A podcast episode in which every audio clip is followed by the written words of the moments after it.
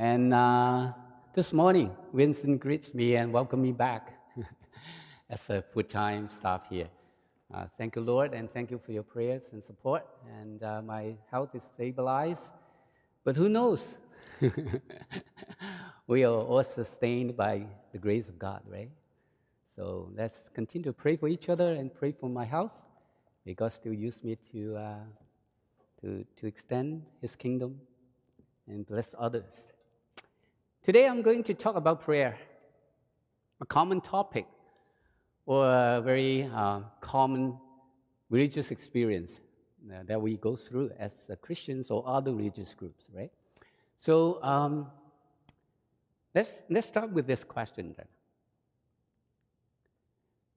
Okay, what is your experience of prayer um, lately or recently? Is it a very intimate experience for you as you pray? Or is it a routine? Or is it a struggle for you? You pray when you go to bed and wake up, you say Amen and pray throughout the night. Actually, you, you, you don't have a very like disciplined prayer life. It's, a, it's like a struggle for you and me, and myself too. And how about you say the spiritual battle for you? Stay up all night to pray and pray for something that you really want. So today I'll talk about uh, a prayer experience that Jesus is talking about in this passage. In Luke chapter 18, verses 1 to 8. Pray and don't lose heart. The word lose heart in Greek can be translated into faint, weary, discouraged, and give up altogether. So Jesus teaches us pray continually and don't stop and don't quit. Maybe we'll ask why people quit praying. Or do we have experience that we pray but we quit sometimes? Let's take it for take some examples. Think about something that we, we pray before but we stop. Maybe we pray very hard that our relatives or friends or even family members to come to church and accept Christ. We, we invite them uh, uh, every time there's an EM evangelist meeting, we invite them, but they keep rejecting us. We're discouraged, right? We pray very hard, but nothing happens. Or may, maybe we pray for, for peace for, for disaster to stop. But it, but it keep coming. We are disheartened. And we, we, we pray for the revival of the church. But we didn't, we don't see anything happen. So, so that, that kind of things, so we stop praying altogether, maybe. We attempt to stop and pray for other things. Right? So Jesus teaches us pray and don't lose heart. Don't quit. Keep praying. So, when you ask why we don't lose heart in prayer, I think this is one of the main reasons. Prayer is not answered according to our expectations. We want God to act fast. We pray, and then He works right? But He doesn't. Sometimes we lose heart or discouraged. So let's look at the passage, verse 1. Jesus uses the parable to try to encourage us continue to pray and not lose heart, not be discouraged. And actually, it's a command. We will look at the grammar of this verse that they, the apostles, or today, all Christians ought always to pray. There's an emphasis there, ought to pray. So it's a command. Why Jesus commands us to pray and don't lose heart? Because prayer demonstrates or, or just shows our relationship with God. As we pray, we are building relationship with God. And we stop praying, our relationship with God just stops. Jesus wants us to pray because he wants us to be to build relationship with him. Let's take for example another example, right? Bad couple communication brings bad marital relationship, or vice versa. Stonewalling, you know about that term, right? We stop communicating with each other, then that relationship is not working. No communication, the marriage is dead. So we ought to pray to God so that the relationship, our relationship with God, continues to grow. Our Lord wants to build an intimate relationship with us. So He commands us, He commands us, He encourages us to pray and not quit. Let's look at the uh, parable. It's a very simple parable. Some scholars would name it as the parable of, of a persistent widow. So the emphasis will be on the widow, on how, how she prays continually, right? Persistently. And some would say it's a parable of the wicked judge. The emphasis is on the judge and how he compared with God. And other scholars would suggest no, the emphasis is on both the widow and the judge. I prefer the last one. So I'm going to share with you how we can learn from the widow and also how we, how we, how we cautious about being the judge ourselves. Okay, let's start. Let's start with the wicked judge. He is wicked because, because Jesus called him wicked. In verse 6, he is unrighteous or wicked, depend on the translation you're using. Okay. He's wicked. Jesus called him just that. And then he doesn't fear God. He doesn't fear God. But he is supposed to fear God. In Second Chronicles chapter 19, 6 to 7, King Jehoshaphat, when he appointed judges, judges in Judah, actually he ordered them to be a good judge because God is God is a just God. So we look at the passage. Is it too small, the fonts for you? Yeah, it's, it's for me when I look at that screen. So I read it. and it said to the judges, King Jehoshaphat, consider what you do, for you judge not for man, but for the Lord. He is with you in giving judgment. Now then, let the fear of the Lord be upon you. Be careful what you do, for there is no injustice with the Lord our God or partiality or taking bribes. Which means judges should fear God, right? It's very obvious here. But the judges, the judge in the parable, he doesn't fear God. And he also doesn't respect man, especially for the vulnerable. When you look at the passage, the Old Testament, in the book of Deuteronomy, chapter 27, 19. The Lord says, Cursed be anyone who perverts the justice due to the sojourner and the fatherless and the widow. So God protects the widow, the less fortunate. But this judge, he care less. So this judge is wicked. Oh, another Oh, sorry, maybe I missed one thing. I, I won't go to the pers- uh, persistent widow first. He is also very self centered. How do you know it? When you see why he gives justice to the widow, you, uh, in verse 4, I missed that uh, uh, PowerPoint. Sure, uh, sorry about that. If you look at verse 4, for a while he refused.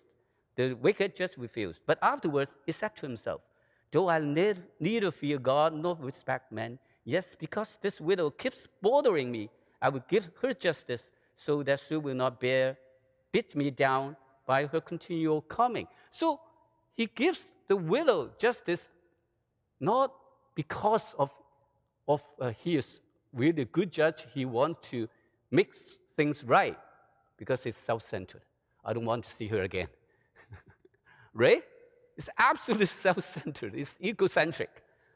Don't bother me. I'll give you justice. Okay, let me, let me go. This is absurd, right? A judge who's supposed to be fear God and give justice to the, to the people, especially to the vulnerable, but he just cares for himself.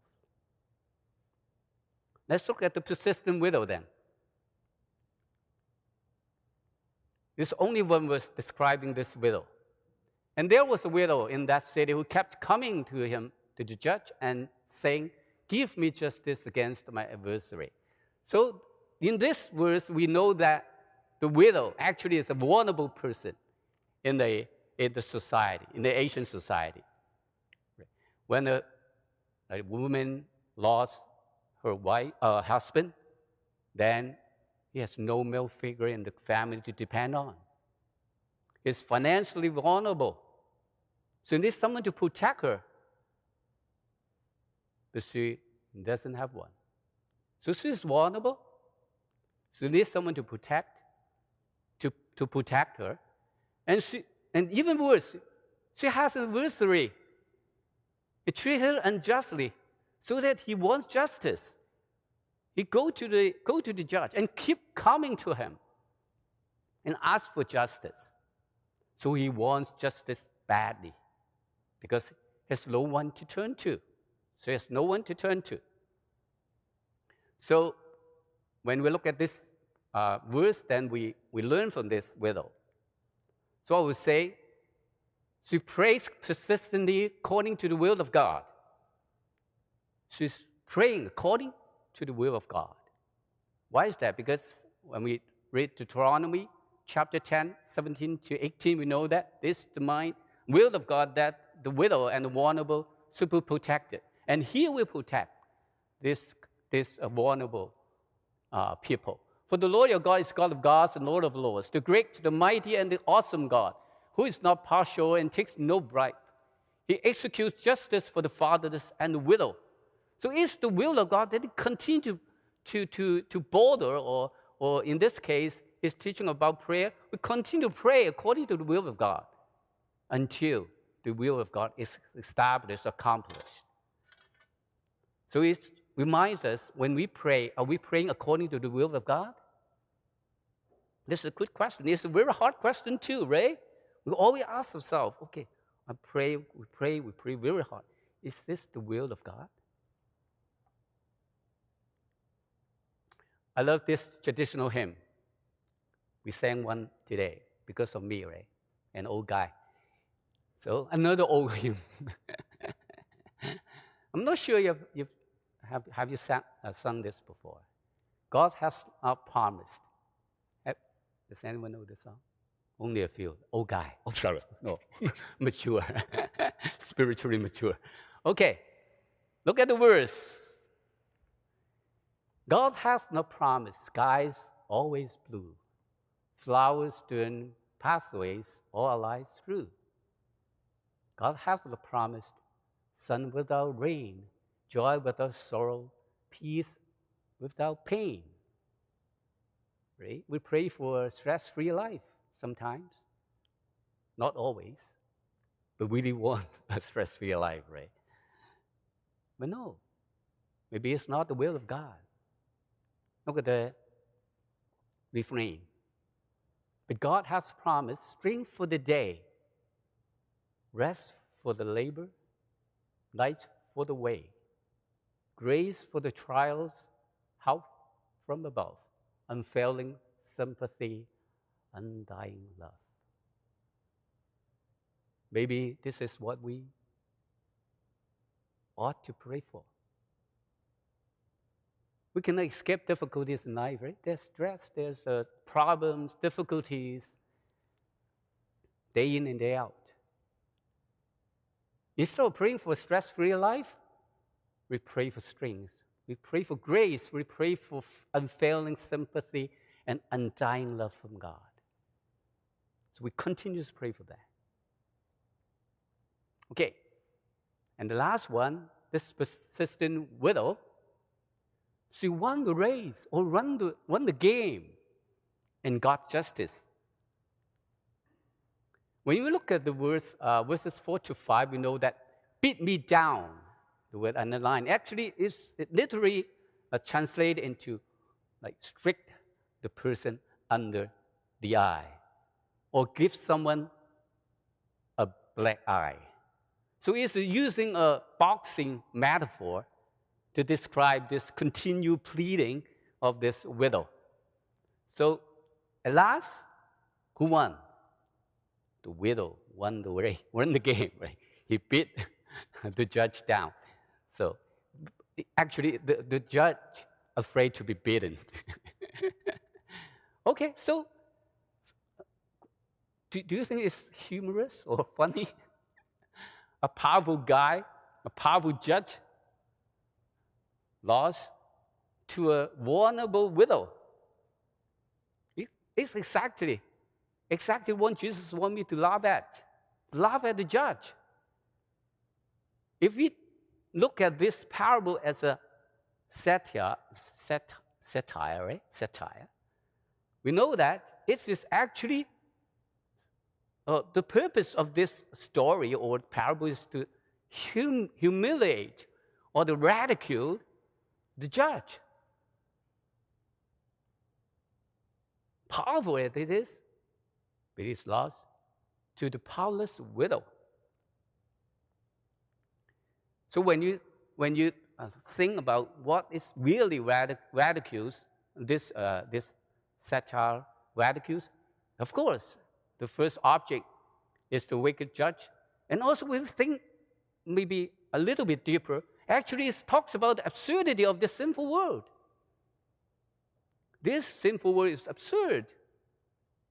Just as the widow gets no, got justice not because of a, of a good or sound justice system, but because of luck or because of this, this wicked judge just, just think about himself and then he got justice. It's absurd, right? It's absurd, totally absurd. In this sinful world, we know that justice is not always served because of a sound or a good justice system. It's because of something else. Maybe sheer luck or by chance. I'll give you an example. A wrongful conviction of Donald uh, Marshall Jr. So he, he was uh, he was, uh, uh, I mean, he was, he was convicted as, as uh, a murder and sentenced to life sentence, okay, life in prison. It's a wrong conviction, wrongful conviction. And CBC names it. The name Donald Marshall is almost synonymous with wrongful conviction and the fights for native justice in Canada. And you see, he spent 11 years in jail and then he was exonerated in 1983. And you look at the list, whatever could have gone wrong did go wrong. So the investigative tunnel vision is that because he is a native and he had a drinking problem, and the police thinks that, or thought that he was the one who murdered who, who, who did the murder. So you can still this. If you are interested in this case, just Google it. It's totally absurd.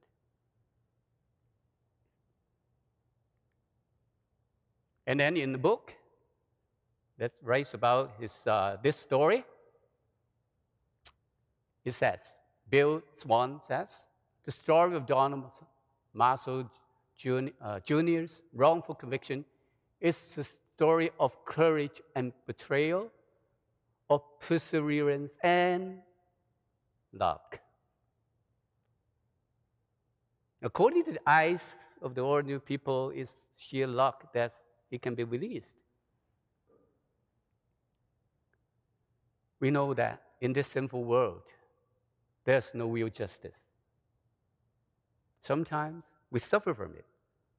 Sometimes we contribute to it knowingly and unknowingly. There's no real justice because in this world, real justice and goodness only comes from God. We can occasionally experience justice in this world because God intervenes, but there will be no perfect justice in this simple world until one day God's kingdoms come on earth.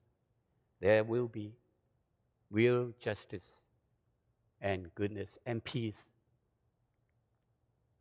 So we go to the explanation of the parable, verses 6 to 7.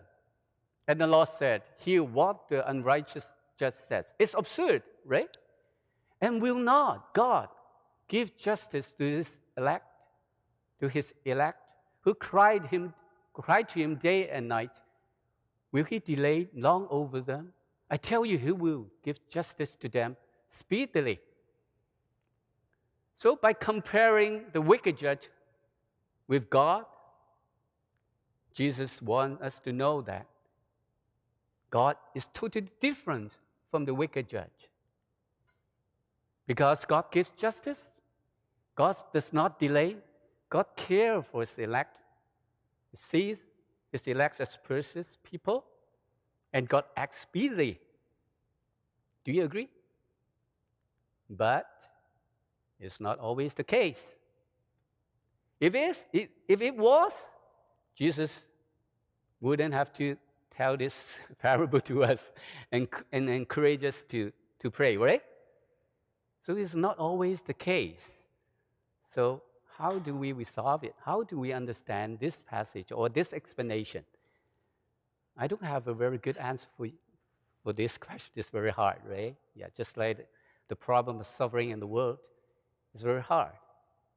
Uh, we don't have the mind of God, and the, and, the, and the ways of God is always higher than us. But I can still give you two possible answers that you can consider. The first one is God's timing or God's concept of time is different from us. In 2 Peter chapter 3, 8. But do not overlook this one fact, beloved, that with the Lord one day is as, as a thousand years, and a thousand years as one day. So as we pray and pray for years, for God is only one day or one minute. So it requires us to, to really, really surrender to God, right? Just we have to wait and submit to God's perfect timing. That's it. Second possible explanation the action of giving giving justice itself is speedy. What does it mean? We look at verse 8. I tell you, he will give justice to them speedily. You can understand in this way that he, the action of giving justice itself is speedy. I give you an example. The example of Exodus. The Israelites was, were treated as slaves in the land of Egypt for how many years? According to two sources, one is 400 and the other is 430. So a long time, right? But you look at the act of deliverance itself, it's only take three to seven weeks, according to some scholars. So when you compare this, the, the, the time of slavery to the time of delivery, so can you say that? The delivery is speedy? You may. if you don't agree, that's okay too. When we look at the phase two expansion, it takes, me how, uh, takes us how many years to, to plan for this project? 10, right? More than 10, maybe. But it takes how, how, how long to get the site plan amendment application approval? Maybe a month or so, right? 10 years compared to one month, God acts speedily in this sense. Yeah, you agree? That's good. If you don't, that's okay too. Both cases actually requires us to be patient and pray continually and don't quit. And it cries to believe that God is merciful, God is just, and God is willing to answer our prayer speedily and fast. And He really wants us to get the things we need in His perfect timing. Because we are His elected people, He loves us very, very much.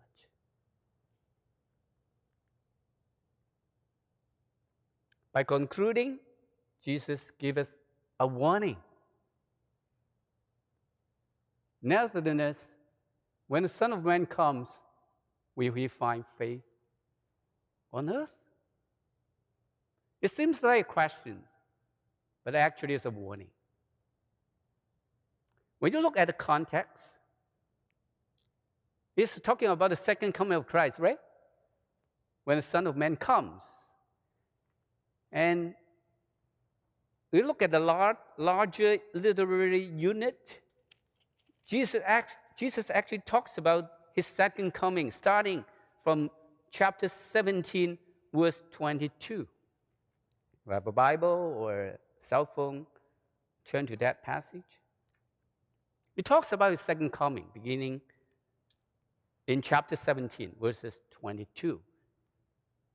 He talks about his second coming his second coming will be fast and sudden.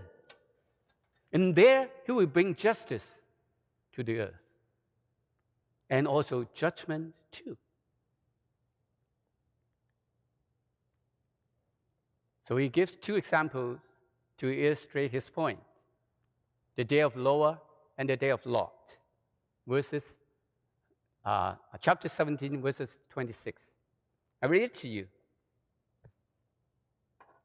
Just as it was written in the days of Noah, so will it be in the days of the Son of Man.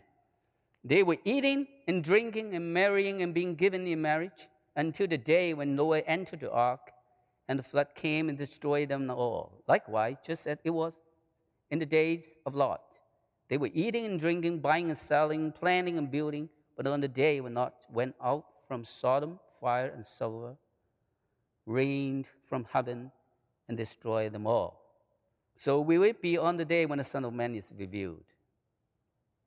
This is the examples that Jesus gives to us. So his coming will be sudden and fast, and judgment will come. So we conclude the parable with a question when the Son of Man comes, will he find faith? We find such faithful people on earth? This is actually the conclusion of this section, the second coming of Christ, and, and try to bring justice or also judgment on earth. Those who pers- pers- persevere and pray and don't quit and don't lose heart will be rewarded, will be saved. But those who just live the ordinary life as usual, or indulge themselves in this daily enjoyment, they will get into trouble. This is actually a warning if we look at the whole passage. Actually, we are living in the time of this difficulty, as, as, as uh, oh, it, uh, was in the days of Jesus, right? It's to, to pack the passage. I'll read to you then. It's the days before the coming, the second coming of Christ. But understand this that in the last day there will come times of difficulty. For people will be lovers of self, lovers of money, proud, arrogant, abusive, disobedient to their parents, ungrateful, unholy, heartless, unpeaceable, slanderous, without self control, brutal, not loving good, lovers of. Oh, oh, where are we? Where? lovers, not loving good, treacherous, reckless, one with conceit, lovers of pleasure rather than lovers of God, having the appearance of godliness but denying its power. Avoid such people. Okay. So we are living in this difficulty. We attempt to quit, We attempt to quit praying, right? Look at all the mess out there. Is our prayer really makes a difference? Does our prayer make a difference? We just we just forget about about praying about a, a, better better world. We we just indulge in our daily living and then just enjoy ourselves. Canada is a good place, right? We have a lot of freedom.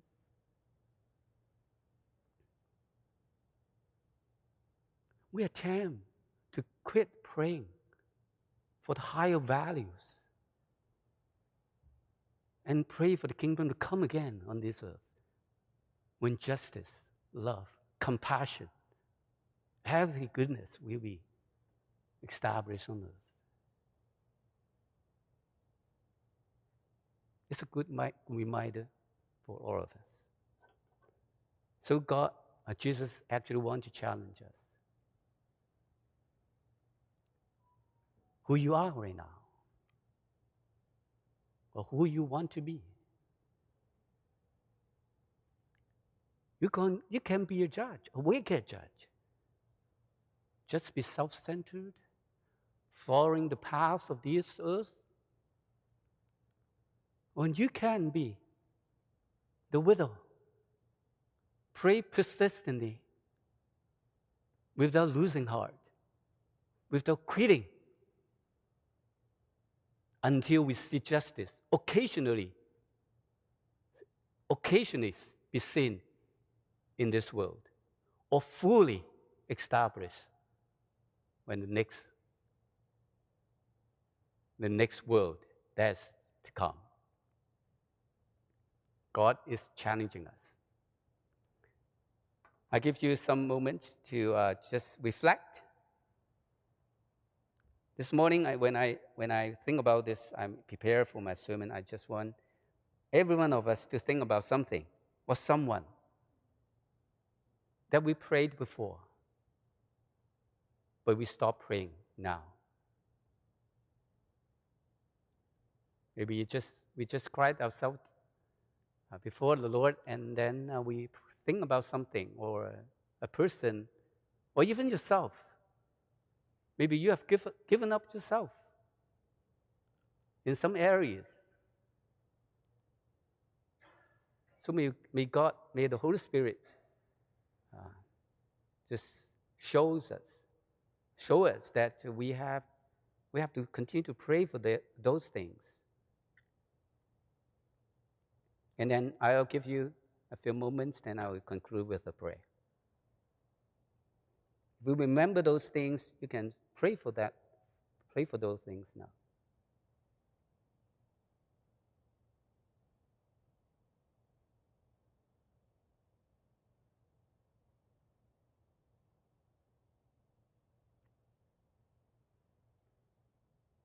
Heavenly Father, we thank you for the word, for your word.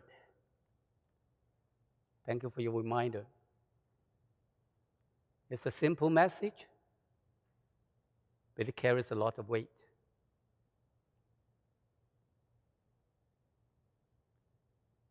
Lord, teach us how to pray according to your perfect will, and also according and wait for your perfect timing so that we can see your hands moving in us, in our lives, in our church, and also in this world. We thank you. In Jesus' name I pray. Amen. Let's move into the time of Holy Communion. Um,